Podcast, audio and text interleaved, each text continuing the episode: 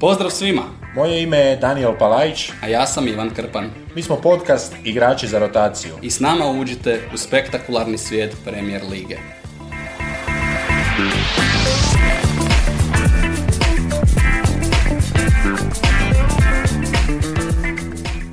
U ovoj epizodi podcasta Igrači za rotaciju uh, bavit ćemo se Arsenalom, ekipom koja je prošle godine praktično do samoga kraja gajala nadu da će se vratiti u Ligu prvaka. Jedna epizoda ovako po uh, mom osjećaju koja će biti vrlo zabavna. Uh, pogotovo mi se sviđa što smo snimali Manchester United pa Arsenal.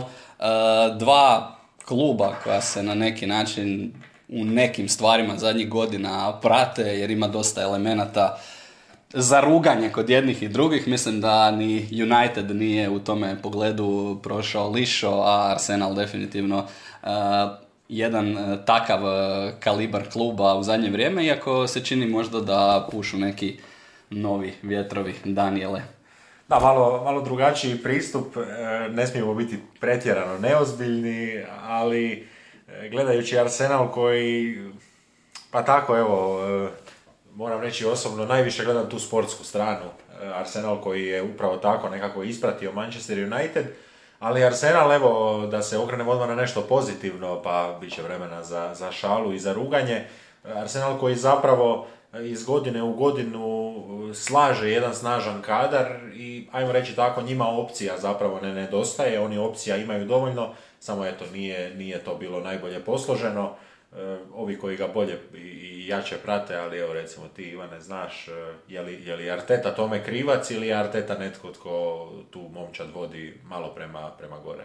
Pa vrlo jedna zapravo polarizirajuća figura kao i taj, taj čitav klub. Rekao bih da stvarnost možda i percepcija Arsenala se nikada ne poklapaju. E, rado ću ući u nekakve svoje razloge, svoja razmišljanja zašto je to tako, ali prije nego što krenemo e, u duhu potpune transparentnosti, kako se kroz naše druženje već sada dosta e, provlači tema bivših, Uh, ja moram reći da je jedini klub uh, u Premier Ligi uh, za kojeg sam ikada bio emotivno vezan Arsenal. Uh, nezaboravni trenuci još od uh, Iana Wrighta, Highbury i ona nevjerojatna ekipa pod uh, Arsenom Wengerom, Thierry Henry uh, i svi ostali.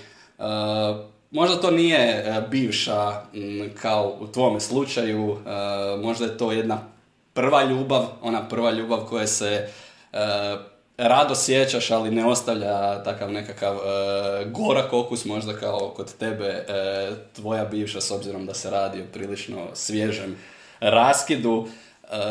Rekao bih da u, u mome slučaju e, uvijek će ostati nekakve lijepe, lijepe uspomene na ono što Arsenal a, nekada je bio, jednostavno je kroz godine došlo do, do određenog hlađenja. A, možda to stane u onu poruku koju je jedan od e, najslavnijih navijača Arsenala jedno vrijeme konstantno sa sobom nosio na na e, tada već e, Emirates stadion e, kojem je, kojem je želio potaknuti Arsena Wengera na odlazak Thanks for the memories otprilike on se naravno referirao na Wengera.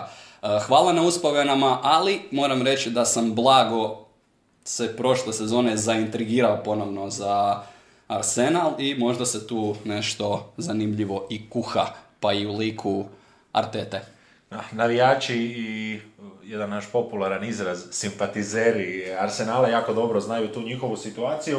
E, i što nas zapravo sada čeka, čeka nas e, pregled njihovoga ljeta, no ovo je nešto drugačije, njihovo ljeto, navikli smo od londonskog kluba da zapravo traži kapitalce, da traže e, i nekako tu se ne može previše njima nešto niti zamjeriti, može se, baš kažem tako, simpatija puno uputiti, e, jer oni uistinu pokušavaju, oni uistinu traže i recimo što je vrlo pozitivno kod njih, što oni e, jako rijetko traže e, super zvijezde koje su samo super zvijezde, oni u najvećoj većini slučajeva traže igrače koji su zvijezde, ali koji moraju odgovarati barem nekakvoj viziji, viziji njihove igre. Igra e, Hoćemo li, se, hoćemo li se sjetiti odmah da prošle sezone, e, zapravo jedna pa rekao bih čak iznenađujuća sezona s obzirom kako su startali. Zapravo bih otvorio sa jednim pitanjem za tebe, jednim razmišljanjem. E, da, u Arsenalovim e, dresovima igraju neki, e, pa, pa, čak i isti igrači, da to zapravo nisu Arsenalovi dresovi, da se taj klub ne zove Arsenal, da imaš jednu mladu momčad sa mladim trenerom koja, koja dosta obećava, bili percepcija bila identična jer Arsenal je postao jedan banter klub, sjećam se jednog legendarnog mima sa e, starta prošle sezone kada su upisali tri poraza na otvaranju prvenstva. Jedna od ovih stranica sa rezultatima e, kada kada ju učitate u vašem pretraživaču nije imala dovoljno mjesta da se Arsenal nađe s obzirom da su bili na samom dnu i to se onda dosta šeralo po internetu. Toliko su loši da, da ih uopće u prvom scrollu ne možete zapravo doći do njih. I to je nešto što po mojem mišljenju uh, prati ovaj klub i, i pratit će ga sve dok se uh, ne napravi nekakav uh, pravi veliki rezultat, možda i u kontinuitetu, a ta prošla sezona svakako je korak u pravom smjeru. Opet se možemo, opet možemo povući paralelu sa Manchester Unitedom. Kod Uniteda nisam siguran e, je li sa Ten Hagom, to ne možemo znati, počela jedna evolucija u Arsenalu, definitivno sa ovim novim vodstvom u sportskom segmentu i sa Artetom e, ima to sve nekakve logike i, i na dijelu je jedna evolucija, znači prošle godine svi se sjećamo zapravo do samoga kraja, ne u igri, nego zapravo u, u pol, na pole positionu za to četvrto mjesto i onda prvo poraz kod Tottenhama, pa raspad kod Newcastle, ispuštena četiri boda prednosti. I to je ono što zapravo Arsenal nekako zadnjih godina nosi sa sobom tu jednu stigmu kluba koji i kad je jako dobro i kad je osjećaj odličan i kad imaju dva, tri dobra mjeseca uvijek negdje čuči onaj zajebaće nešto, na nekakav tragičan način i jednostavno dogodilo se, ne možemo se praviti da nije i, i prošle godine jednostavno pad u toj završnici sezone i Tottenham koji je tako sezonu odradio pod kontom naravno daleko bolje, ali je samo čekao svoju priliku iz prikrajka i, i obilazi Arsenal u samoj završnici i opet, i opet su u Ligi prvaka. Da, ako ćemo baš ići konkretno gledati, onda to nekakvo njihovo ljudstvo iz prošle godine pa čak i po pitanju engleskih medija, e, vezni red koji nije imao tu čvrstinu, jednostavno nije bilo te probojnosti. E, teško će mi biti odmaknuti se od osobnog dijela, jer neke, neke stvari kod Arsenala zbilja čak ne da poštujem, nego volim.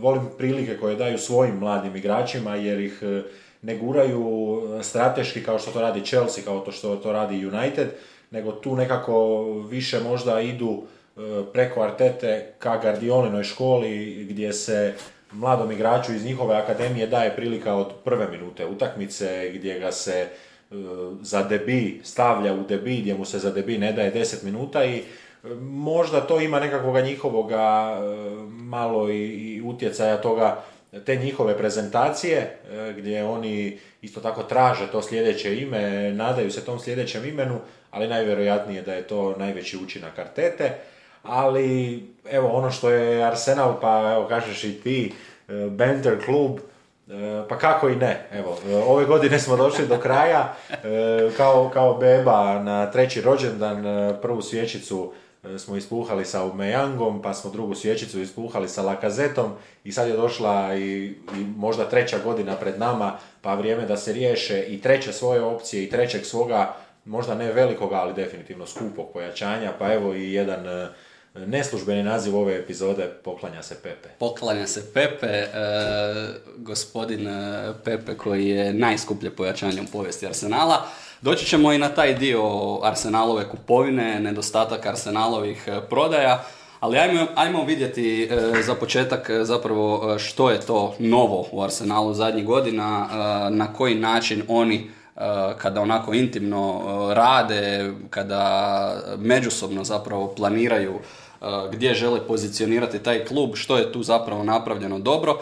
Prije svega imaju po prvi puta u svojoj povijesti na poziciji tehničkog direktora. Eto, ako, ako želiš možeš objasniti što ti smatraš za tehničkog direktora, ali eto, prvi puta je uvedena ta pozicija u Arsenalu od 2019. ako se ne varam, Edu koji je bio generalni koordinator brazilskih ekipa, dakle u sklopu Brazilskog nogometnog, nogometnog saveza, za sve brazilske ekipe bio je i tamo glava projekta. On dolazi kao nekadašnji igrač Arsenala iz onih ranih 2000-ih, e, član Invinciblesa, i s njim e, dolazi jedna promjena paradigme do koje nije baš bilo jednostavno doći odma u prvom roku, bilo je tu lutanja, bio je tu dolazak Vilijana i Davida Luiza, pa mu onda svi na to ukazuju kako nije od početka radio na, na pravi način, ali malo po malo e, Edu uh, slaže, modelira tu ekipu po svome guštu. On je osim toga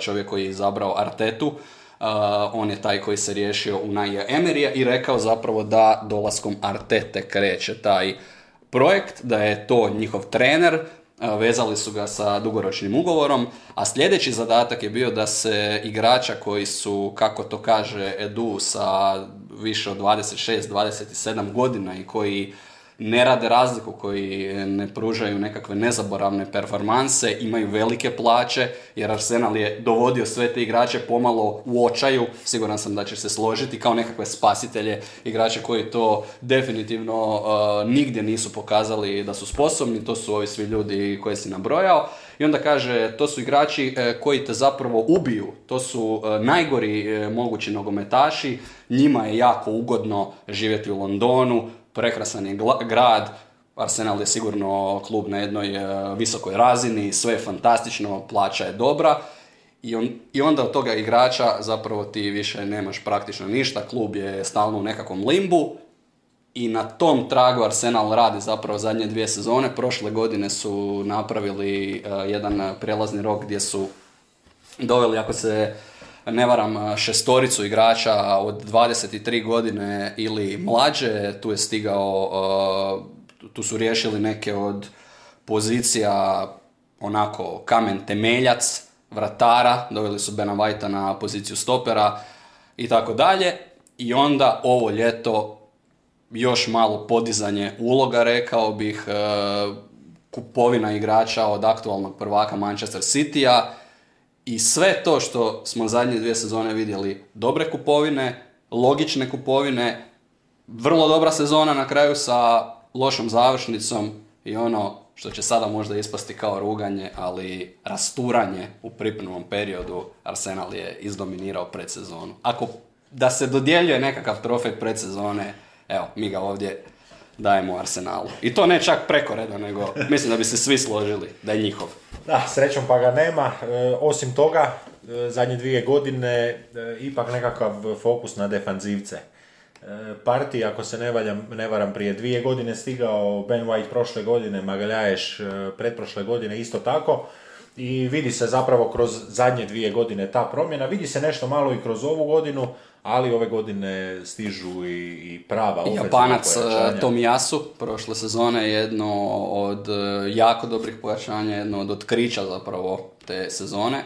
Da, i ove godine e, zapravo prvi puta nakon, pa sada već to je ukupno i tri godine od njihovoga Splash the Cash kupovine napadača, odnosno kupovine Pepea, oni napokon uspijevaju kupiti napadača.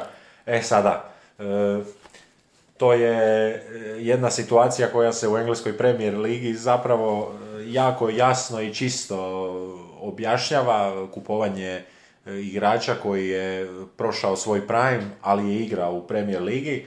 Arsenal je imao neka iskustva sa prodajom takvih igrača, do sad još nije imao pretjerano pozitivna iskustva s kupovinom tih igrača, ali ne do igrača i ne do izbora samoga transfera, nego bih rekao da su pretežito kupovali mlade igrače, pa su možda sada prvi puta upravo sa Gabrielom Hesusom u nekakvoj situaciji da zapravo imaju e, jednogodišnju priliku da unovče svoj transfer.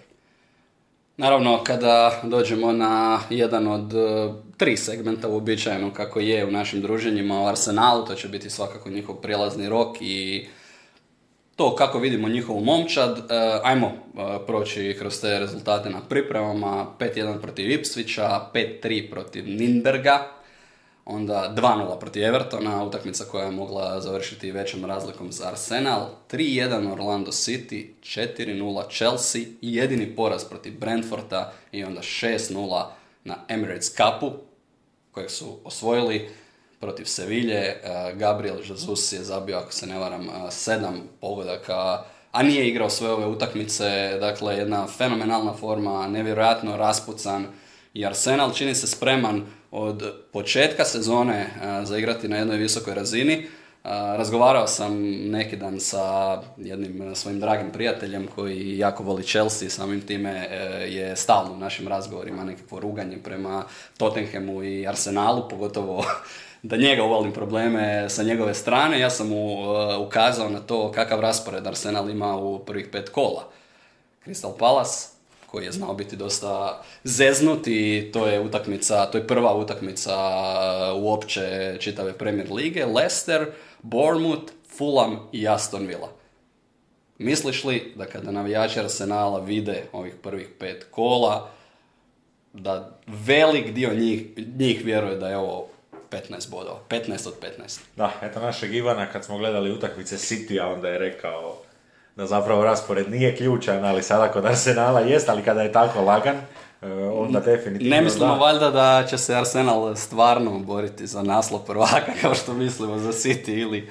E, pa zašto ne, evo baš je jučer ili danas e, se pojavio još jedan njihov fan, za kojega nisu ni znali do sad da je, da je njihov fan, a to je Sergio Aguero koji je rekao da on Arsenal smatra onim e, tamnim konjem, on je rekao Dark Horse, e, što bi zapravo bio favorit iz Sjene u, u nekakvom našem direktnom prijevodu i da bi on mogao, da bi Arsenal mogao biti ta momčad koja će komplicirati. E, njegova logika možda još i više ima smisla, dvije stvari, ajmo možda i tri stvari. Prva je otvarajući raspored, onda je druga Europa Liga, gdje već ovako gledajući kadar bi Arsenal trebao imati prostora za proći grupu, ako ništa drugo, pa gledajući ovogodišnji raspored, to je za njih šest utakmica negdje do početka prosinca, gdje bi oni već e, pa i sa rotacijskom momčadi sa igračima poput nas e, mogli, mogli osigurati prolazak iz te skupine dalje, a onda, onda možda nešto malo će lakše doći i to njihovo kalkuliranje oko, oko drugog, drugoga dijela sezone. E, i, i ta treća točka je zapravo taj e, cijeli splet okolnosti koji ih okružuje i, i činjenica da e, sada u, u jednom su trenutku gdje imaju obranu koja je skupila Arsenalovo premijer ligaško iskustvo, dakle nisu to više igrači koji su samo nešto donijeli, imaju vezni red u kojem će opet biti takva konkurencija da je teško vidjeti da, da, da jedan igrač neće, neće goriti svaku utakmicu jer jednostavno čim ste slabiji čovjek ima iza vas, a, a svi oni, e, svi ti nogometaši nekako razgovaraju s agentima i vjerujem da su im i agenti već pojasnili da je Arteta radio s Guardiolom i da ako traže nekakve uzorke da će ih vrlo vjerojatno tamo naći, pa zašto ne, u najboljem slučaju e, u šali naravno da se osramote u Europa ligi, onda im ostaje čisti premiership, a ako će u drugome dijelu godine, odnosno u 2023. biti, ne znam, 23 ili 24 utakmice više, utakmica nego u ovom prvom dijelu. I Englezi će gotovo sigurno imati ta mjesta dodatna za Ligu prvaka. Ne, vidio sam čak šest klubova se računa da će Englezi imati u Ligi prvaka. Da, dakle, opet kreće te brige, te brige zapravo više neće toliko moriti ove, ali opet oni ispod nekakva Aston Villa, svi oni koji također troše velike novce, tu Newcastle vide, vide sigurno West Ham, vide svoju priliku da oni budu kada bude tih pet ili šest mjesta. Da, detaljan izvještaj bi nam još jedino trebao što se tiče financija e, i priče sa e, grčkim, američkim vlasnicima, sa dugom za stadion e, i takvim sličnim stvarima, ali se čini da Arsenal na to puno bolje odgovara nego recimo direktno ih možemo usporediti s Tottenhamom koji je poprilično postao rob e, svojim trgovanjima, namiruje neke druge stvari, a ne trguje samo igračima. Tako da Arsenal bi mogao biti u jednoj komfornoj poziciji, pa ajde ako ćemo karikirati uzmemo da bi oni možda mogli u veljači biti treći što ih e, uz sigurno sezonu Veljača, Vengerača. Vengerača, da, ili Artetača. Artetača. E, mogli, bi, mogli bi se pozicionirati onako ne kao direktna prijetnja, ali treće, četvrto mjesto i onda se tu otvara opet e, njima jedan lakši raspored. Biće tu problema i, i sa Odenseom i koje kakvima u Europa ligi, ali nema laganih utakmica, no vjerujem evo da, da bi barem mogli tom rotacijom... Svi igraju nogomet u Europa ligi. Da, i, i u konferencijskoj. E, dobro, e, još za ovaj dio, e, Arsenal ove godine na ljestvici, ponovno rekao bih standardno, ako se malo, ako već možemo se lagano uvesti u tu ekonomsku, financijsku stranu priče, Arsenal iza Tottenhama ima u onom najskupljem razredu sezonskih karata, dakle to su dva londonska kluba iz sjevernog Londona, dva rivala sa najskupljim e, kartama, dakle Tottenham e, probijača granicu s tim najskupljim kartama, sezonskim ulaznicama, dakle od 2000 e, funti. Arsenal na drugom mjestu sa 1800, a ovi ispod, interesantno, Southampton i Fulham koji je za, mislim, 30% povisio cijenu karata nakon ulaska povratka u Premier ligu. Uh, također, ako pričamo o najjeftinijim kartama za odrasle, tu je Arsenal na prvom mjestu. Najjeftinija karta za odraslu osobu za Arsenalovu utakmicu sezonska, dakle, stoji 926 funti.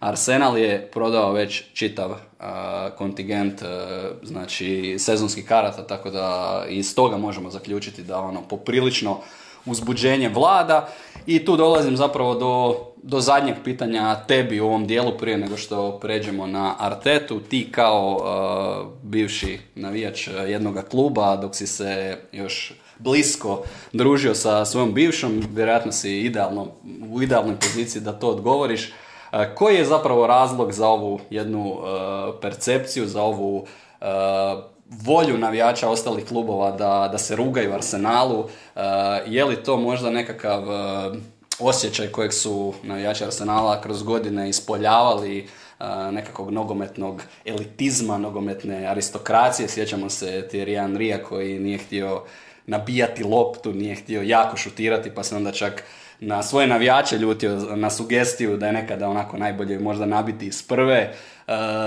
Imao si uvijek dojam da osim uh, uspjeha i rezultata Arsenal i njegovi navijači guraju tu priču da stvari rade možda malo drugčije, bolje, estetski ljepše od onih ostalih.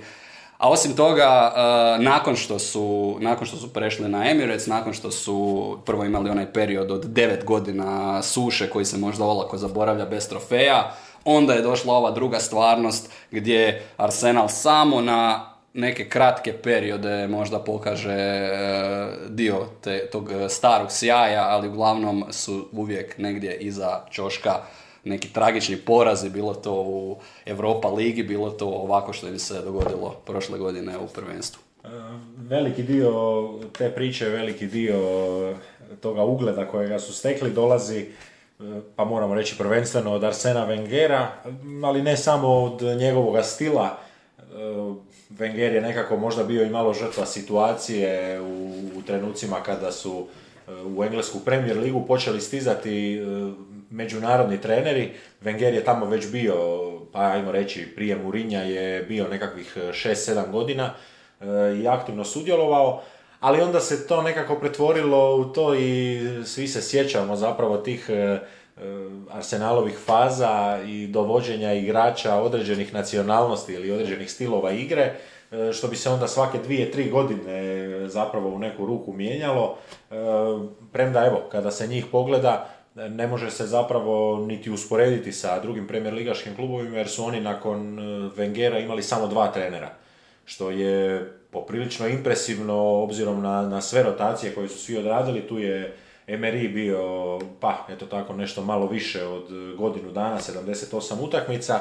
I sada Mikel eh, Arteta koji je 2019. s krajem godine potpisao. I gledajući onda kroz sve to, sada je već i Arteta došao u jednu fazu komfora gdje eh, uspijeva pronaći Brazilce, gdje uspijeva pronaći Španjolce i gdje opet eh, se taj Arsenal, rekao bih da to zapravo nema veze uopće s nama Hrvatima ili sa ostatkom Europe, nego jednostavno u toj engleskoj percepciji nogometa, pričali smo o tome, desni bek ili desni vezni englez, da je ubačaj desnom nogom, da je gol glavom, e, imaju oni neke svoje postulate, a Arsenal je zapravo Arsenal bježi od toga. Apsolutno i u svakom smislu i to u samoj izgradnji momčadi kada, kada, kada krene osnovna ideja i kada vidite kadar, e, ono s čim se ja nekako evo nisam mogao složiti su njihovi švicarski veznjaci, albanski veznjaci, e, jednostavno nekakvi energični tipovi od kojih se oni nadaju. Nisi fan.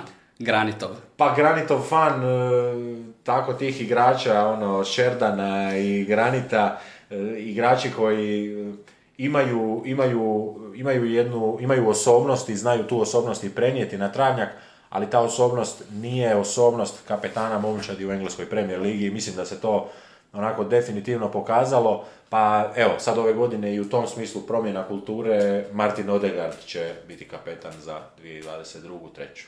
Svakako ćemo i o Odegardu dosta razgovarati kada dođemo na Arsenalovu ekipu. Načeo si našu drugu temu, to je e, Mikel Arteta. Rekao bih ono što sam ranije na neki način pokušao opisati, e, da su to isti ljudi koji ne nose Arsenalove dresove, Arsenalove trenerke, da je Arteta trener nekog drugog kluba, vjerujem da bi se e, priča malo pričala na drugčiji način, da bi on bio mladi stručnjak, stručnjak koji je došao iz tog Guardiolinog stabla, e, trener koji radi stvari malo van kutije, e, ali u Arsenalu opet primjećujem da je dosta skepse, govorim o percepciji onih van Arsenala, tako da je i Arteta, i, sam on i neke njegove metode su znale e, doći onako pod, e, pod ismijavanje. Meni uvijek pada na pamet priča o zasađenoj maslini na zemljištu ispred ureda gdje je Arteta kao jedan simbol onoga što bi momča trebala predstavljati kao simbol da su uh, jednako važne i grane i korijenje, kako je to objasnio Arteta, lišću i plodovima, da sve to čini jedno stablo, dakle ta maslina koju on zasadio je uh, zapravo uh, ono kako on vidi jednu funkcionalnu momčad i prošle godine čovjek je nakon ona pri, tri e, otvarajuća poraza okupio čitavu ekipu po tu maslinu koja je već do tada dovoljno zarasla. Vjerujem da su ju već montirali, e, da to nije bilo neko mlado stablo. Ali nije to, e, rekao bih, jedina stvar.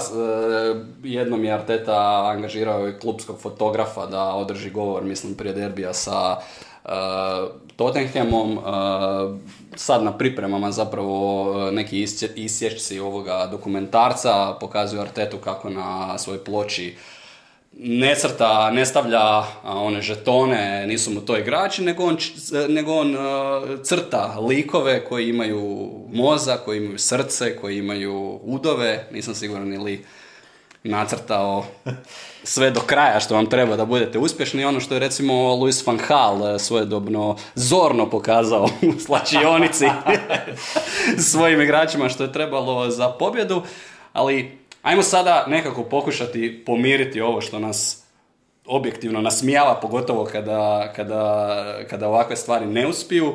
Uh, i ajmo Artetu na neki način, jer siguran sam da, da svi treneri, s obzirom na svakodnevan da, eh, rad s igračima, na tu jednu učmalost koja može ući uh, u ekipu uh, i na jednoj psihološkoj razini, ajmo to odvojiti od onoga što je on do sada napravio.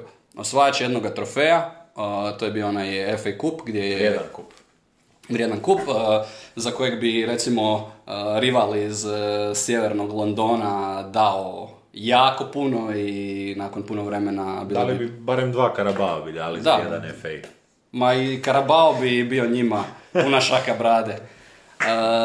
I onda ova onda jedna loša sezona za Artetu i onda ova prošla sezona gdje je zapravo moguće da je imao pravoga napadača da bi, da bi vratio Arsenal u ligu prvaka. Treba do duše reći da je to posljedica i pada nekih timova, prije svega Manchester Uniteda koji je, kako smo rekli, imao užasnu sezonu. Da, i Tottenham se nekako na kraju, ajmo reći, razvodnio od one njihove najjače snage i, i sad će opet ispast pomalo nezahvalno, ali samo na kredit Mikela Artete, Arsenal je momčad koja ima budućnost. ali kažem samo na kredit jer preko njegove strane, jer su oni e, u takvoj situaciji da zapravo ove godine nije pritisak na trofej, ako se uzmu u direktnu usporedbu s konkurentima, e, mogu istaknuti trošenje, mogu istaknuti plaće, jer Arsenalovi igrači nisu toliko plaćeni, evo prošle godine je Partey bio njihov najplaćeniji igrač sa 210 ili 220 tisuća funti tjedno, što je onako u Manchesteru nekakvo e, osrednje primanje, tu ste negdje, niste od prvog do prvog, ali ni ne ostane baš previše. E, ove godine iza njega Gabriel Jesus, no nekako gledam i kadar i sve ostalo, e, vjerujem da će tu Arteta od 20, koliko je prošle godine koristio, 28, 29, ove godine će doći do nekih 23, 24 igrača u kadru i vjerujem da će on tu odabrat 16, 17, 18 igrača i opet ih sljedeće godine da dopunjavat e, na način na koji će se moći. E, ono što im godi, e, to je što je napokon taj pritisak malo pao, što je ritam malo drugačiji, pa ako ne ove godine, Arsenal ove godine može iznenaditi, zaprijetiti, ali se mogu savršeno namistiti za sljedeću godinu. Nekako je, kažem, ta nezahvalna tema E, ako ih mičemo iz, iz te titule e, kontendera, iz, iz te kategorije nekoga tko može zbilja zaprijetiti za naslov, onda njima tek ostaje puno više pozitivnih stvari. A sada bili ih možda neka bespoštedna bitka za titulu engleskog šampiona, možda ih koštala previše, bili ih možda gurnula previše pod ta svjetla reflektora u smislu već te situacije sljedeće godine, situacije da će ići direktno u ligu prvaka, evo, gledajući tako, oni zapravo ne mogu izgubiti ove godine i to je jedna vrlo pozitivna situacija, kažem, i ne samo u ovom našem e, navijačkom ili poluanalitičkom svijetu, nego u, u, u ekonomskoj situaciji oni zadržavaju vrijednost i zapravo nemaju rizik od, od pada. Ekonomska situacija, odgovaramo ovdje na pitanje otkud sada Arsenal e, troši tolike novce, to je jedan od narativa zapravo koji nisam primijetio. Uh, upravo si rekao da Arteta se osjeća dosta ugodno i da nije pod velikim pritiskom, što je fenomenalna pozicija za biti s obzirom na količinu novca koje je Arsenal u posljednje vrijeme potrošio. Znamo da su uh, vlasnici Arsenala uh, Kronkisi, Kronki Sports and Entertainment, Neke velike stvari su se za Stena Kronkija i njegovu obitelj e, dogodile u Sjedinjenim državama. Kronki si u posljednje vrijeme nižu uspjehe na sportskom planu. Dva osvojena naslova prvaka u različitim sportovima samo u ovoj godini, Super Bowl kojeg su osvojili Los Angeles Ramsi i Colorado Avalanche nedavno osvojio e, NHL. To su oba kluba u vlasništvu te Kroenke Sports and Entertainment organizacije, poduzeća, firme, s time da je Josh Kroenke taj koji je u Arsenalu decision maker, on je na poziciji direktora, kažu, sin Stena Kroenkea i Arsenal je u posljednjih nekoliko godina odlučio zagrabiti u tu, to jest vlasnici su odlučili malo dublje zagrabiti u svoje džepove, tako da u tome pogledu klub prati i u tome pogledu klub prati Artetu, spremni su potrošiti i nisu još na njega stavili taj pritisak da on to počne vraćati kroz nekakve rezultate. Odakle novac dolazi? Novac je po standardnoj priči iz Premier Lige posuđen od vlasnika klubu, s time da su uvjeti navodno jako, jako dobri za klub. Možemo sa tim e, kupovinama, prije svega jer prodaja iz Arsenala gotovo nema, lagano uh, otvoriti ili nagovijestiti našu sljedeću temu. Ja ću samo kratko kroz brojke. Zadnje četiri godine 545 milijuna eura, to su zadnje četiri godine, zadnjih pet sezona 578 milijuna funti. Možemo usporediti sa uh, ostalim momčadima iz eh, top 6 pričamo samo o iznosima koji su potrošeni za igrače, ne pričamo o kombinaciji potrošnje i prodaja. Eh, u samoj potrošnji najviše je potrošio Chelsea, Manchester City je drugi, Manchester United je na nekakvih 608 milijuna, a Arsenal je eto dogurao na tih 578 milijuna, a u net spendu, dakle u odnosu eh, kupovina i prodaja, nitko nije kao Arsenal preko ili gotovo 450 milijuna funti. Dakle, priče o samoodrživosti su priče za malu djecu, e, troše vlasnici i Arsenal je, dakle, najmanje uprihodio, a najviše kupio i evo, sa, sa tim pogledom možemo otvoriti sljedeću temu jer se trošilo i ovoga ljeta. Da, imam dvije točke. Prva je vlasnici, e, američki vlasnici. E, prepoznaje se sada već ta šablona, puno je američkih vlasnika nogometnih klubova po Europi reklo bi se da kronki gledaju e, održavanje Arsenala na razini na kojoj je trenutno. E, za njih uspjeh, e, teško je reći kako, kako takvi ljudi percipiraju uspjeh. Jedno je biti navijač, jedno je biti čak i, i djelatnih kluba, pa, pa je i sasvim različito biti čak i osoba koja donosi uspjeh sebi istovremeno i klubu, ali je potpuno drugačija koža kad ste vi vlasnik, evo ovo što si rekao, sa dvije major titule na svome kontinentu, rekao bih da i tu dolazi malo jedna pozitivnija situacija. Ajmo gledati najkritičnije, ajmo gledati najcrnje, da Amerikanci prodaju Arsenal. Oni bi se namirili. Mislim da je to absolutno. sasvim jasno, oni su održali tu vrijednost, oni su održali e, čak i tu privlačnost e, za, za, za igrače koji dolaze izvana i, Privlačnosti za navijače, sezonske ulaznice su se ponovno razgrabile unatoč cijenama. Tako je i nekako, evo, ajde da se malo na šalu bacimo klub koji e, nije bježao od Bentera, klub koji se nije kao Tottenham recimo onako žestoko i grčevito branio od, od svih mogućih stigmi koje su im stizale. E, tako da su ostala otvorena vrata, otvorene ruke, ajmo tako. Ali moramo se vratiti na naš početak, e, pa smo rekli malo tih usporedbi s drugima. Direktna usporedba s Manchester Unitedom. Kod njih smo nabrojali pa tako D, D, D, Antoni, Jeder, ovako, onako. Imamo i kod Arsenala jedan spisak e, tih imena uz koja su bila povezani. Martinez koji je na kraju otešao United, kažu vijesti, nećemo to sada 100% tvrditi, da je on odbio zapravo Arsenal, Arsenal kao opciju.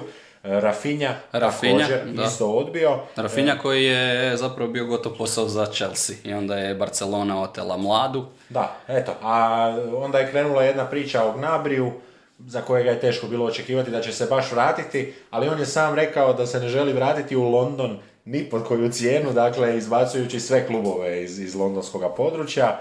E, Lukas Paketa, Tilemans, e, Tilemans za kojega E, onako kao iz FIFA imamo svi osjećaj da bi bio savršen fit u Arsenal, e, nešto kao prije 3-4 godine e, oko kojega se kalkuliralo, pa na kraju je i on ispao malo, malo niže kvalitete nego što je. Milinković Savić, opet isti taj profil igrača i to je opet naša potvrda onoga s početka, oni traže igrače koji će njima odgovarati. Dakle, oni neće raditi kao momčad prevelike ustupke i evo zadnje ime na toj listi je Bentakur, ti si spomenuo Vilijana.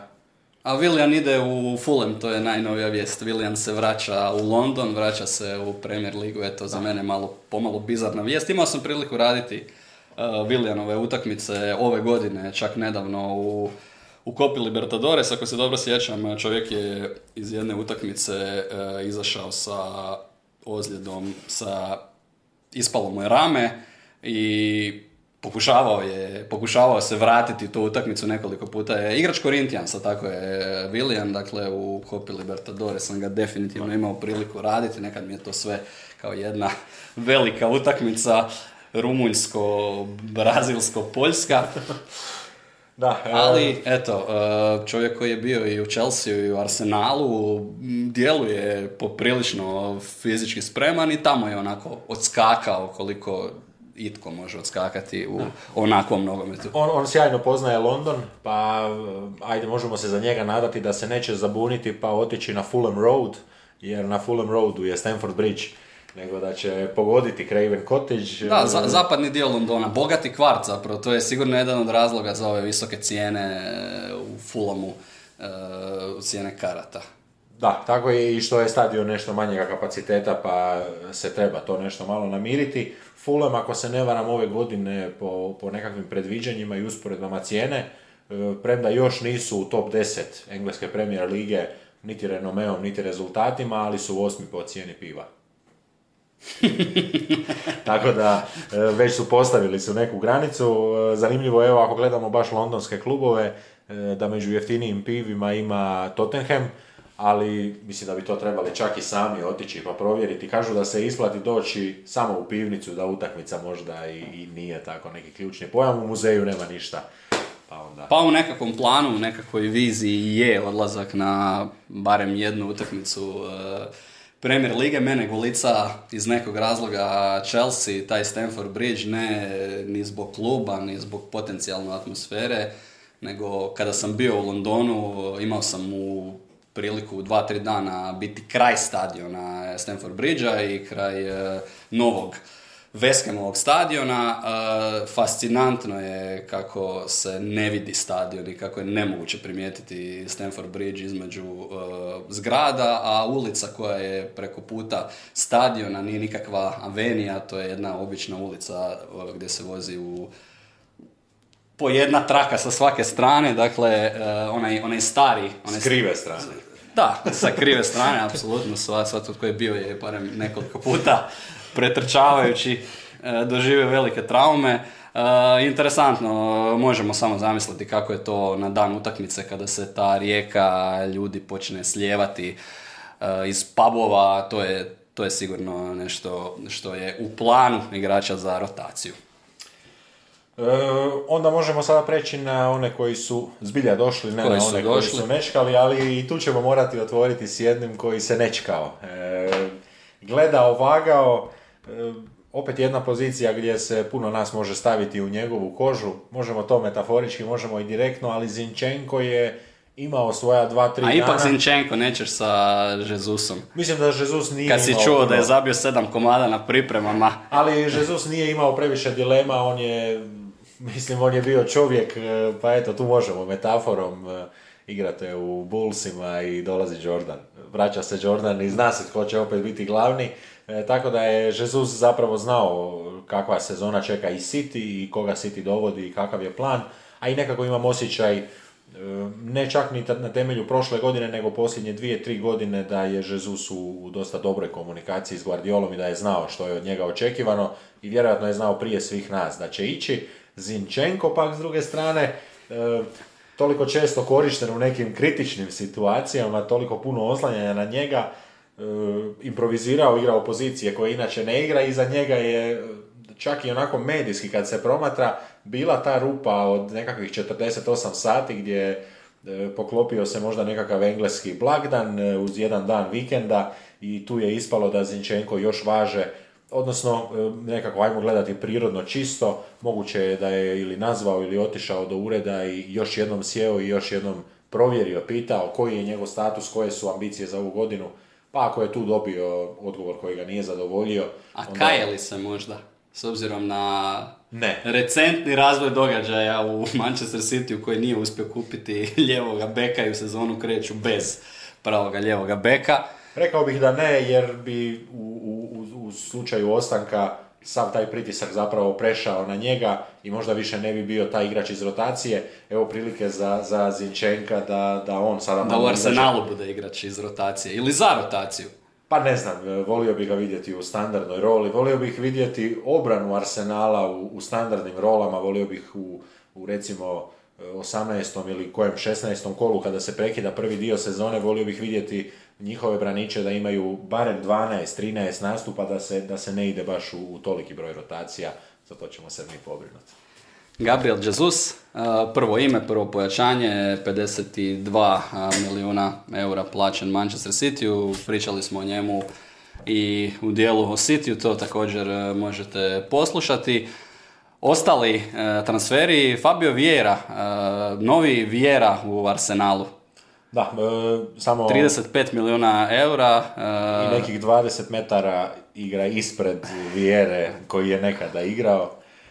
Portugalac, e, na svakog od ovih igrača, ako se slažeš, možemo se vratiti kada budemo davali jedan presjek Arsenalove momčadi. Matt Turner, vratar kojeg smo također imali priliku upoznati u prijenosima MLS-a iz New Englanda, 28-godišnjak, čovjek koji kaže da je veliki navijač Arsenala, gle kako ga čuda. I stavljen na kušnju, e, uz njegovoj zadnjoj utakmici, ako se ne varam, za New England Revolution, su mu navijači dali dres Tottenhema da potpiše. E, ta bi se fora kroz, kroz nekakvih 3-4 godine mogla zvati Messi, ako se ne varam da je Messi bio jedan od prvih kojemu su e, davali neke druge dresove, pa čak i s njegovim imenom. E, malo se možda i to promijenilo, ali evo, Matt Turner je e, odmah onako napravio jedan istup, a znamo svi da u Sjedinjenim američkim državama uvijek netko snima i uvijek netko, netko nešto bilježi, pa su odmah zabilježili kako je on nećemo reći agresivno, ali dosta onako naprasno istupio i odbio taj dres i zapravo se riješio te situacije, a e, njegov dolazak je onda možda izgurao nekoga drugoga koji je, koji je bio na istoj poziciji u Arsenalu. Marquinhos, e, zadnja kupnja ovoga ljeta, 19-godišnji krilni nogometaš iz Sao Paula, on se ne bi trebao naigrati ove sezone, ali za sada barem e, nema nekakvog plana da ga se proslijedi na posudbu. Da, izgurao je Turner uh, Berna Lena koji je prešao u Fulham i osim njega zapravo Gendozi je e, jedina Arsenalova prodaja, on je ostao u Marseju. Uz komentar Arsenalovih navijača Good Riddance za Gendozija.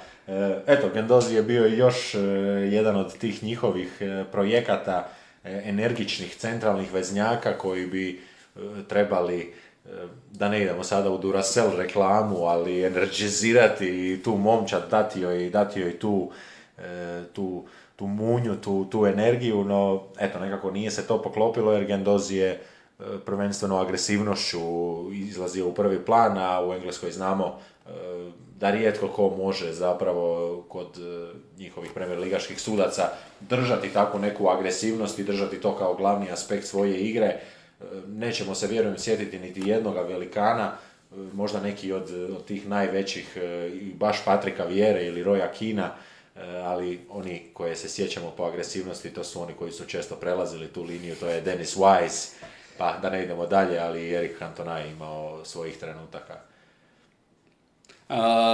možemo dati možda jedan ovako širi pogled na ova pojačanja. Zašto Arsenal dovodi upravo ove igrače, koja je ideja iza toga? Vjerujem da je jedna od temeljnih ideja, osim kada se, osim godina kada se pogleda, to su sve igrači mlađi ili sa 25 ili, ili mlađi. To je nastavak jedne politike koja je započeta zapravo pod Eduom i politika koja priznaje, koja dobro detektira činjenicu da Arsenal, pa čak ni prije, u vrijeme Arsena Wengera, kada se sjetiš nekih nogometaša, to su uvijek bili ili igrači koji su imali E, ogroman talent pa su e, došli iz nekih možda loših situacija, Denis Bergkamp koji je došao iz Intera, ili su to bili igrači koji tek u Arsenalu trebaju postati te svjetske klase, jer nije realno da Arsenal u utrku sa Liverpoolom i Cityjem ide na način da će oni sada kupovati igrače iz Real Madrida, iz Barcelone, to se može dogoditi, ali samo u slučaju da Real Madrid želi spakirati nekakvog Ezila ili Varana. Ili, ili, dobro, Manchester United je ipak e, klub koji i dalje vjeruje, koji i dalje pokušava dovesti ove prave zvijezde iz tih klubova, ali Arsenal e, nije u toj poziciji, no nada je da će ovi igrači, konkretno Fabio Vieira koji ima 22 godine, Gabriel Jesus, da će oni upravo u Arsenalu izrasti na taj status svjetskih klasa, onda imate igrača koji na terenu po učinku, po kvaliteti može parirati ovima najboljima, a cijena toga rostera kojeg plaćate je uvijek niža jer ih niste već doveli kao igrače kojima odmah morate gurnuti onih 400 tisuća funti koja je sad nekakva standardni rate za, za dovođenje superstarova u Premier Ligi. Da, dakle za njih e, dobra sezona e, što se tiče trgovanja. E, još nešto glasina ima, ima još i mjesec dana doći ćemo možda u pregledu momčadi do tih područja gdje bi se to trebalo popunjavati. Ja se samo moram ispričati tebi, Ivane, jer e, sam nekako, pa ne samo ove godine, nego i zadnjih godina imao dojam da je Gabriel Jesus, e, pa sigurno malo stariji, on trenutno ima 25 godina, i to je onako, to je 25, obrnute brojke 52, možda su se i tako dogovarali za, za iznos transfera.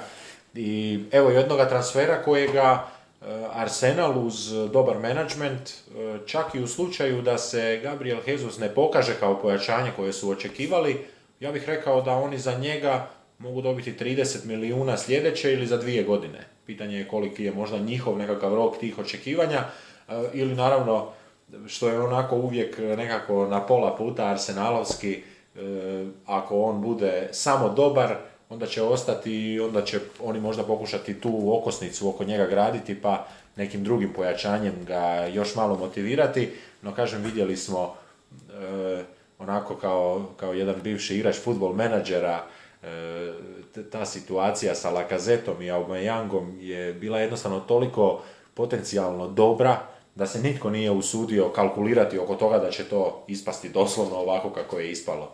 Pa Žezus je sada samo... Oba igrača zapravo otišla bez odštete. Da. Obojica kao slobodni igrači. I to Lakazet, e, ajmo reći doma, natrag doma i to u klub iz kojega se tako e, žustro trudio otići i ta je saga njegovog dovođenja trajala neko vrijeme, ali sam se baš toga sjetio sa Gabrielom Žezusom jer upravo je Lakazet došao kao taj 27. 28. godišnjak, nekakva e, dobna granica koju sam gledao da se u njoj nalazi možda i, i Žezus. A, još neki transferi e, na kojima se, odlazni transferi na kojima se radi, to je e, Lukas Torera koji je, čini se, prihvatio ponudu da se e, pridruži Galatasaraju, tu se spominjala Fiorentina, tu se spominjala Valencija, ide dakle Torera u Galatasaraj. Rekli smo da je Leno prodan u Fulham, e, malo sam pratio i tu ne znam mogu li ju nazvati sagom, ali koliko je trajalo i koliko je Arsenal zapravo e, tu bio dosadan oko par milijuna eura. Nevjerojatno da su tu baš zauzeli stav i povukli crtu i rekli e, nećete dobiti ga za nećete ga dobiti za 2,5 milijuna, nego ćemo vam ugraditi, ugraditi brojne klauzule. Na kraju u jednom vrlo kompliciranom transferu u koji nećemo ulaziti je završio Leno u Fulemu. Ali možda jedna životna situacija, jer kad tako kažemo bez, ajmo reći, bez objekta nećete ga dobiti netko, u ovom slučaju je bilo je nećeš sused nećeš ga sused i ne Samo ga da, dobil. da susedu crkne krava. Točno tako i morali su malo tu tvrđe trgovati.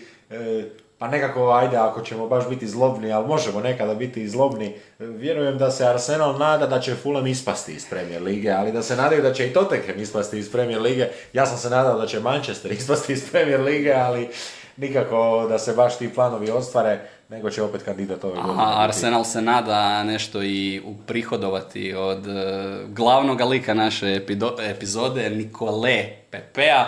Uh, vidio sam mm, neka, neka razmišljanja analitičara i ljudi koji su, ajmo reći, bliski klubu, koji sanjaju o 30, 20-30 milijuna eura. Za mene su to onako uh, deluzione ideje e, u pogledu Pepea. Radi se također na odlasku Hektora Beljerina, vjerujem da je on Beljerin, iako ga dva su na L, Beljerin ili Bellerin koji je prošle sezone jako dobro odigrao u Betisu, osvojio tamo kup i silno bi se želio vratiti, ali i tu je Arsenal e, zauzeo jednu čvrstu poziciju, za sada se e, taj njegov potencijalni povratak u Betis nije izrealizirao, tu je i pitanje plaće, pa ćemo vidjeti šta je sa, što će biti u nastavku ljeta sa Beljerinom. Ali Beljerin je bek, za bekove smo stručnjaci, e, tako evo, igrač koji još ima nešto, ali e, ako se ne varam da sam čak i prije dvije godine slušao, on je zapravo imao jedno oštećenje e, je li pubična, e, uglavnom jedna od kostiju koja se spaja prema kukovima, dakle s toga, s toga dijela pa od, od zapravo i te pozicije dolazi i, i stručni naziv te kosti gdje je on zapravo imao jednu frakturu i koja se bolest ili ozljeda koja se zalječuje, ali se nikada, i to ne nikada, dok, dok to se doslovno nikada zapravo ne zalječi, to je nešto što se e, rješava poliranjem ili brušenjem kosti, što je naravno operacija koju nogometaši ako uzimaju, onda uzimaju tek nakon što završi igračka karijera.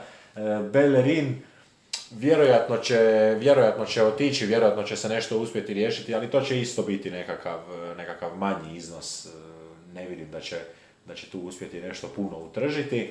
E, ima nešto mladih igrača koji su u odlasku, e, ima tu nešto malo prelazaka i unutar Engleske i van Engleske, sve u, svome, sve u svemu dosta prometno i rekao bih da je nekakav spisak od 17 igrača koji više neće biti službeno igrači Arsenala. Da, jako prometno. Možemo sada preći i na našu zadnju temu, na jedan presjek Arsenalove momčadi. Uh, počnemo od pozicije vratara. Aaron Ramsdale koji je odradio jednu korektnu sezonu, koji se pokazao dosta dobrim vratarom sa svojim usponima i padovima, vrlo važan za Artetinu izgradnju igre iz zadnje linije. On je taj koji bi u idealnom spoju trebao biti dobar shot stopper i čovjek koji zna igrati nogom, koji je taj 11 igrač, naravno uh, stvar koju je Arteta učio od Guardiola, njegova zamjena Matt Turner. Da, Matt Turner stigao i već onako pokazao, pa možda i na pripremnima isto je kroz nešto malo svojih minuta već dao do znanja da bi mogao i on braniti.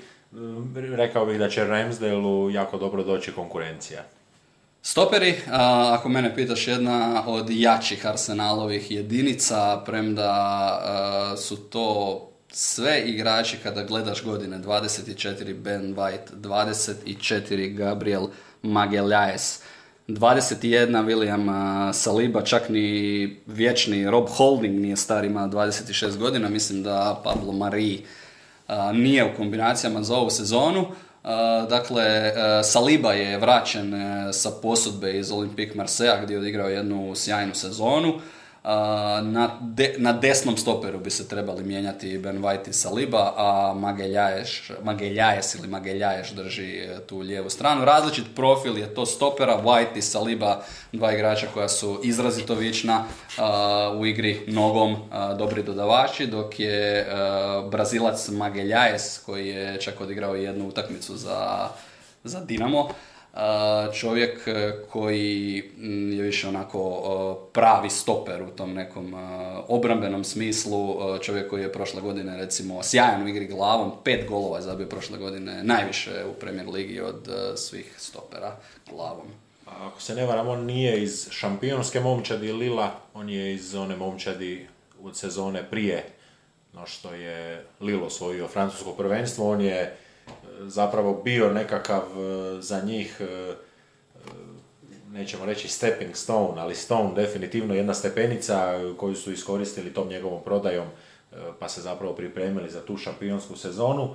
Bekovi predivne bočne pozicije na lijevoj strani, Kieran Tierney i Aleksandar Zinčenko. Jedna onako, ako se ekspert za bekove slaže, jedna od najšarolikijih družina na bekovskim pozicijama. Hoćeš od igračkih profila, od načina na koji igraju, hoćeš od uh, nacionalnosti, Japanac, Ukrajinac koji je veznja koji će igrati na ljevom beku, vječno ozlijeđeni Škot uh, na poziciji ljevog beka, naravno Kieran Tierney koji bi ove godine, ako je zdrav, Treba pon... Sa dvojnim državljanstvom, e, on je rođen na Isle of Man, e, otoku poznatijem po motociklističkoj utrci nego ićem drugom. Ali... Za one slabijeg želica ne preporučamo neke e, ne, hajlece.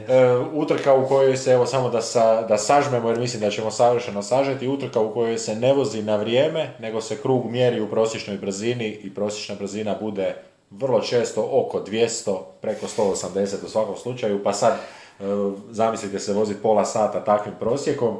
E, tu je Hector Bellerin e, i opet jedna tako žrtva koja će ići ili ostati, ali igrač koji je pokazao možda svoj pik prije 3-4 godine. Ali, ali nema brige, uboli su fantastično sa Takehirom Tomijasom i on je kao Tierney imao problema s ozljedama u završnici prošle sezone, ali jedna, jedan sjajan transfer i možda upravo uh, takvi igrači uljevaju povjerenje da ono što smo ranije pričali, ta nova Arsenalova strategija već daje ploda, jer su doveli igrača od 22 godine koji nije uopće bio dokazan pa gotovo nigdje, a pogotovo ne u Premier Ligi koji je odmah u prvoj sezoni pokazao da je, da je odličan igrač koji igra s obje noge i neupitni starter na toj poziciji. Da, i onda još jedan čovjek, Cedric Soares, e, reklo bi se logično portugalski njemac, e, ali e, samo na onaj nastavak te tvoje teme, raznolikost. Raznolikost, no opet, ako gledamo ove bekove, većinom bekovi koji bolje igraju obranu nego napad. Pa nisam sasvim siguran, e, pogotovo kod Zinčenka se to ne bih složio. Tierney je jedan e, odličan bek u napadu, samo na drugčiji način nego što je to Zinčenko. Ta lijeva strana će biti interesantna jer njih dvojica rade dobro, potpuno drugčije stvari, dok je Tierney onaj klasični overlapping Bek Zinčenko je operator u onom half spaceu, da uvedemo još jedan onako termin nogometnih hipstera, to čak nije ni termin iz iz football menadžera, još iz championship menadžera za one koji su igrali. E, dakle, Zinčenko je čovjek koji je to radio kod Guardiole, half space bi bio nekakav kanal, najlakše to zamisliti, horizontalni kanal e, u prostoru gdje između recimo beka i, i, i stopera tu, e, tu se zapravo velik dio nogometnih utakmica u današnje vrijeme, pogotovo kod ovih trenera kao što je Guardiola dobija. Ne samo igra iza linije, ako to promatramo vertikalno, nego ovako horizontalno, znači ti kanali u koje, kada se kaže, često se zna reći, čuje se to i od komentatora, da bek ulazi u sredinu, on zapravo ne ulazi u sredinu, on ulazi u taj half space i po tome su Zinčenko i Tirni uh, različiti igrači, ali Zinčenko koji uh, donosi opet neke svoje kvalitete, čovjek koji je i kreativan, koji je dobar dodavač, koji sa svojim dodavanjima od 30-40 metara bez problema gađa igrače. Samo je sada pitanje kako, kako ih uklopiti i jesu li oni direktna zamjena ili će u nekoj varijanti možda i sa obojicom igrati Arteta. Bih reći da se samo nadam da neće obojica igrati. Malo sam ti, oprosti, malo sam ti ovaj, ušao u ovu bekovski, bekovski dio, ali evo ovi bekovi Arsenala me na neki način baš oduševljavaju. Mogu se složiti i mogu samo dodati da jedino Luke Shaw ulazi baš u sredinu, ali vjerojatno nešto cilja nego nekako e, privuče ga lopta, promijeni čovjek. I nekada Filip Lam. I nekada Filip Lam koji je zapravo na taj način e, osvojio simpatije za igranje pozicije zadnjega veznoga, pa eto njemu je dobro došlo.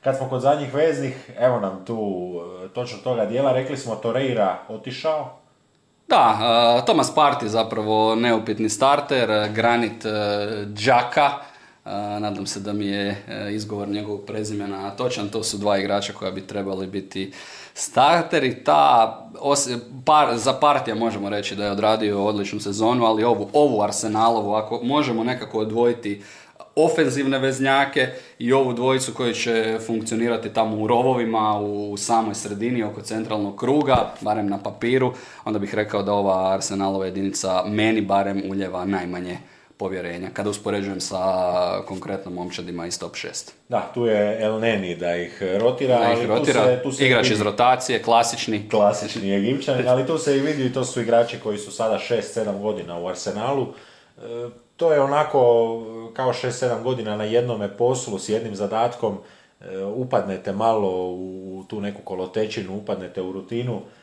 El Neni se nekako nije uspio iz toga izvući, nije dao ono što se baš pretjerano očekivalo i zapravo ga je eh, Šaka ga je savršeno ne zamijenio, nego izbacio davši sve njegove kvalitete samo još malo bolje. Ispred njih Lokonga, Saka, vratio se Maitland, možemo podijeliti po možemo podijeliti po veznjacima, po onima koji će startati ako se slaže, što je najvjerojatnije Martin eh, ili sigurno Martin Odegaard E, pitanje je, dosta se o tome pričalo koju će zapravo formaciju igrati Arteta ove sezone s Arsenalom. Hoće li to biti 4-3-3 e, gdje bi Odegard i Džaka zapravo bili taj lijevi i, i, i desni veznjak ili će igrati sa duplim pivotom, sa Odegardom kao polušpicom. Treba, treba reći da je Emil Smith Rowe koji je odradio jednu vrlo dobru prošlu sezonu 22-godišnjak, da je ako bude ova varijanta sa polušpicom, da su da su njih dvojica sigurno kandidati za tu poziciju, s time da opet se vraćam na ovaj half space, Odegaard voli jednu stranu, Emil Smith Rowe voli drugu stranu, dakle i te, i te polušpice iza njih Arteta voli da, to jest njihova nekakva igračka navika je s obzirom na, na jaču nogu da se, da se namještaju na jednu od te dvije strane, a tu im je konkurencija Fabio Viera. Vidjet ćemo igrač koji sigurno nije kupljen sa idejom da dugoročno bude igrač za rotaciju, ali još jedan koji upravo najbolje operira na, na toj poziciji. Dakle, hoćeš reći da za Mainlanda Nilesa prostora neće biti? Mislim da on ove sezone nije u ozbiljnijim kombinacijama i da se definitivno neće naigrati pokraj ove trojice. Rekao si, Odegaard postao kapetan Arsenala, on je kapetan i norveške reprezentacije. Sa velikim zanimanjem e, ćemo pratiti Norvežanje kojih nažalost nema na svjetskom prvenstvu, ali tamo se jedna nova sila e, rađa. Odegard, e, rekao bih, jedan od onih o kojima sam pričao, igrač kojeg dovodimo jer računamo za 3-4 godine, mi ćemo radom s njim njega dovesti na, na razinu da je, da je on naša svjetska klasa, da je on naš odgovor na De Bruyne i, i, i slične. Ali bi se reklo da je već netko 3-4 godine prije toga transfera možda napravio istu strategiju u dovođenju Odegarda pa je onda Odegaard išao dalje, ali e, za njega... Ali taj klub, e, taj si klub kupi gotovog e, igrača, gotovo uvijek, eto, nisu uspjeli sa Mbappéom, ali nije, nije usporedivo pozicija Arsenala i Real Madrida, vjerujem da si na njih aludirao. Da, sletjet će već netko i u španjolsku predstavnicu, e, vrh napada. Vrh napada, e, jedan e, strašno zanimljiv igrač je tu i njemu, nećeš mi zamjeriti, bih volio posvetiti dio ovoga segmenta, to je Eddie Enketija koji je dobio novi ugovor, koji je dobio na leđa dres sa brojem 14. Dakle, nova 14 Arsenala je Enketija, momak koji je u završnici prošle sezone, mislim u zadnjih sedam kola zabio pet golova. Momak koji se na pripremama dobro slagao i sa Jezusom u onim situacijama kada su recimo njih dvojica igrali zajedno. Stvar koju sam nekako ispustio, a e, to se ne može dovoljno naglasiti, riječ koja se najviše vrtjela uz Arsenal, uz Artetu, uz ovu momčad je nepredvidljivost. Arsenal e, ove sezone želi biti nepredvidljiv. Igrači koje su doveli su sposobni igrati e, na više pozicija, na više načina. Dakle, zapravo raznovrsnost i nepredvidljivost i možda jedna od varijanti je e, igra sa dva napadača gdje bi Enketija i Jesus igrali zajedno. Je, meni, meni jedan zanimljiv momak čiju ću karijeru uvijek pratiti sa zanimanjem, odlučio se igrati za Ganu a zašto je to interesantno? Daniele Gana je e, na tom tržištu, možemo reći, nogometaša koji imaju nekakvo korijenje e, jako, jako aktivna. E, mislim da su doveli i Kaluma Hudsona od Doija za svjetsko prvenstvo, da rade na Injaki Williamsu iz Real Sociedada. Dakle, Gana se na takav način ekipira. I eto i taj Enketija bi i za njih i za Arsenal trebao biti jedan vrlo važan čovjek u sljedećoj sezoni. Da, e, osim njega, e, da se ne nadovezujem previše jer mislim da si apsolutno sve rekao. Ono što je tu, ono što je tu apsolutni upitnik kada gledaš e, te nogometaše, njihovu fizičku konstituciju, mislim da nema nikoga preko 175 i sada je samo pitanje je li Artetin onaj uh, plan A, uh, plan jednog uh, luđačkog presinga, plan jedne pokretljive momčadi koja igra u tim half spaceovima, koja možda po uzoru na nekakvu Atalantu jednostavno fenomenalnim razumijevanjem, poznavanjem linija kretanja, melje protivnike i sa infuzijom ove individualne kvalitete koje donosi Jesus i naravno očekuje se rast e, i Odegarda i Sake koji nam može biti... A stigao je i savršen čovjek za taj pressing, čovjek koji ga je pod jednim drugim španjolcem da, također iskalio. Samo, samo je pitanje dakle je li to ipak preniska momčad i hoće li faliti u nekim utakmicama taj e, možda plan B, C, kako god. Da, Marquinhos, e, tako jedan lik da se vratimo na, na futbal menadžera, svi oni koji su ga igrali oko 2000, pa ajmo reći 6. 7. 8. Tada je već bio football manager, ja mislim. E, rekao bih da, da, da je sigurno, da. championship manager bio zadnji 2005.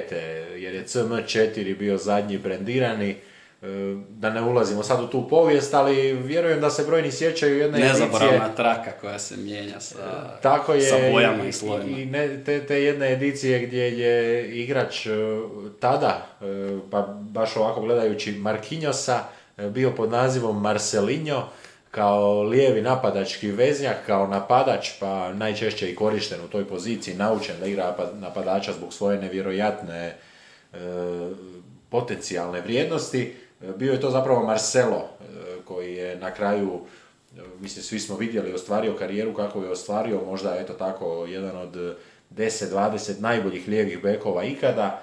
Stiže Marquinhos, on je ljevak, ali igra na desnoj strani, 19 godina, cijena sjajna, 7 milijuna i sezona takva u engleskoj Premier Ligi gdje Marquinhos neće isključivo čekati situaciju ozlijede da dobije minute, jer u slučaju slabijih rezultata Arteta će se sigurno okrenuti istraživanju, nešto će malo sigurno saznati, biti će ovo zanimljiva godina, ako se ne varam, pet izmjena u da, Engleskoj da, Premier da, apsolutno, apsolutno. Arsenal, Arsenal je jedna od ekipa koja bi od toga mogla dosta profitirati. Kada pogledaš ova imena, kada pogledaš da sada tog jednog vjeru moraš negdje uklopiti Kupio si čovjeka, Odegard je već na toj poziciji, ali želiš da igra Vijera, kada želiš da možda igraju zajedno Jesus i Enketija, uh, bit će tu dosta prostora i za te artetine kombinacije sa silnim zamjenama. Da, savršeno za njega.